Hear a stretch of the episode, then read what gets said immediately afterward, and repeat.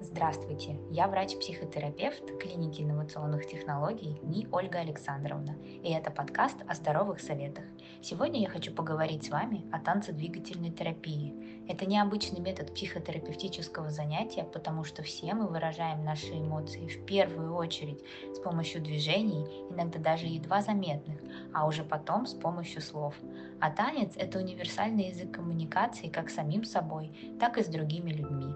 Он является прямым отражением нашего душевного состояния и реакции на внешние обстоятельства. С помощью танцедвигательной терапии мы можем проанализировать, есть ли у человека внутренний конфликт. Например, почему он думает одно, чувствует другое, а делает третье. Понять, что в его личной истории привело к потере внутренней целостности помочь ему выйти из стрессовых ситуаций и наладить общение с окружающими, определить причины дискомфорта или скованности в теле, а также на первый взгляд беспричинной боли, что нередко является проявлением психосоматического расстройства. Через танец человек учится слушать свое тело, выражать подавленные чувства и эмоции. В процессе занятий танцедвигательной терапии идет работа со всем телом, происходит ритмическая игра с элементами импровизации.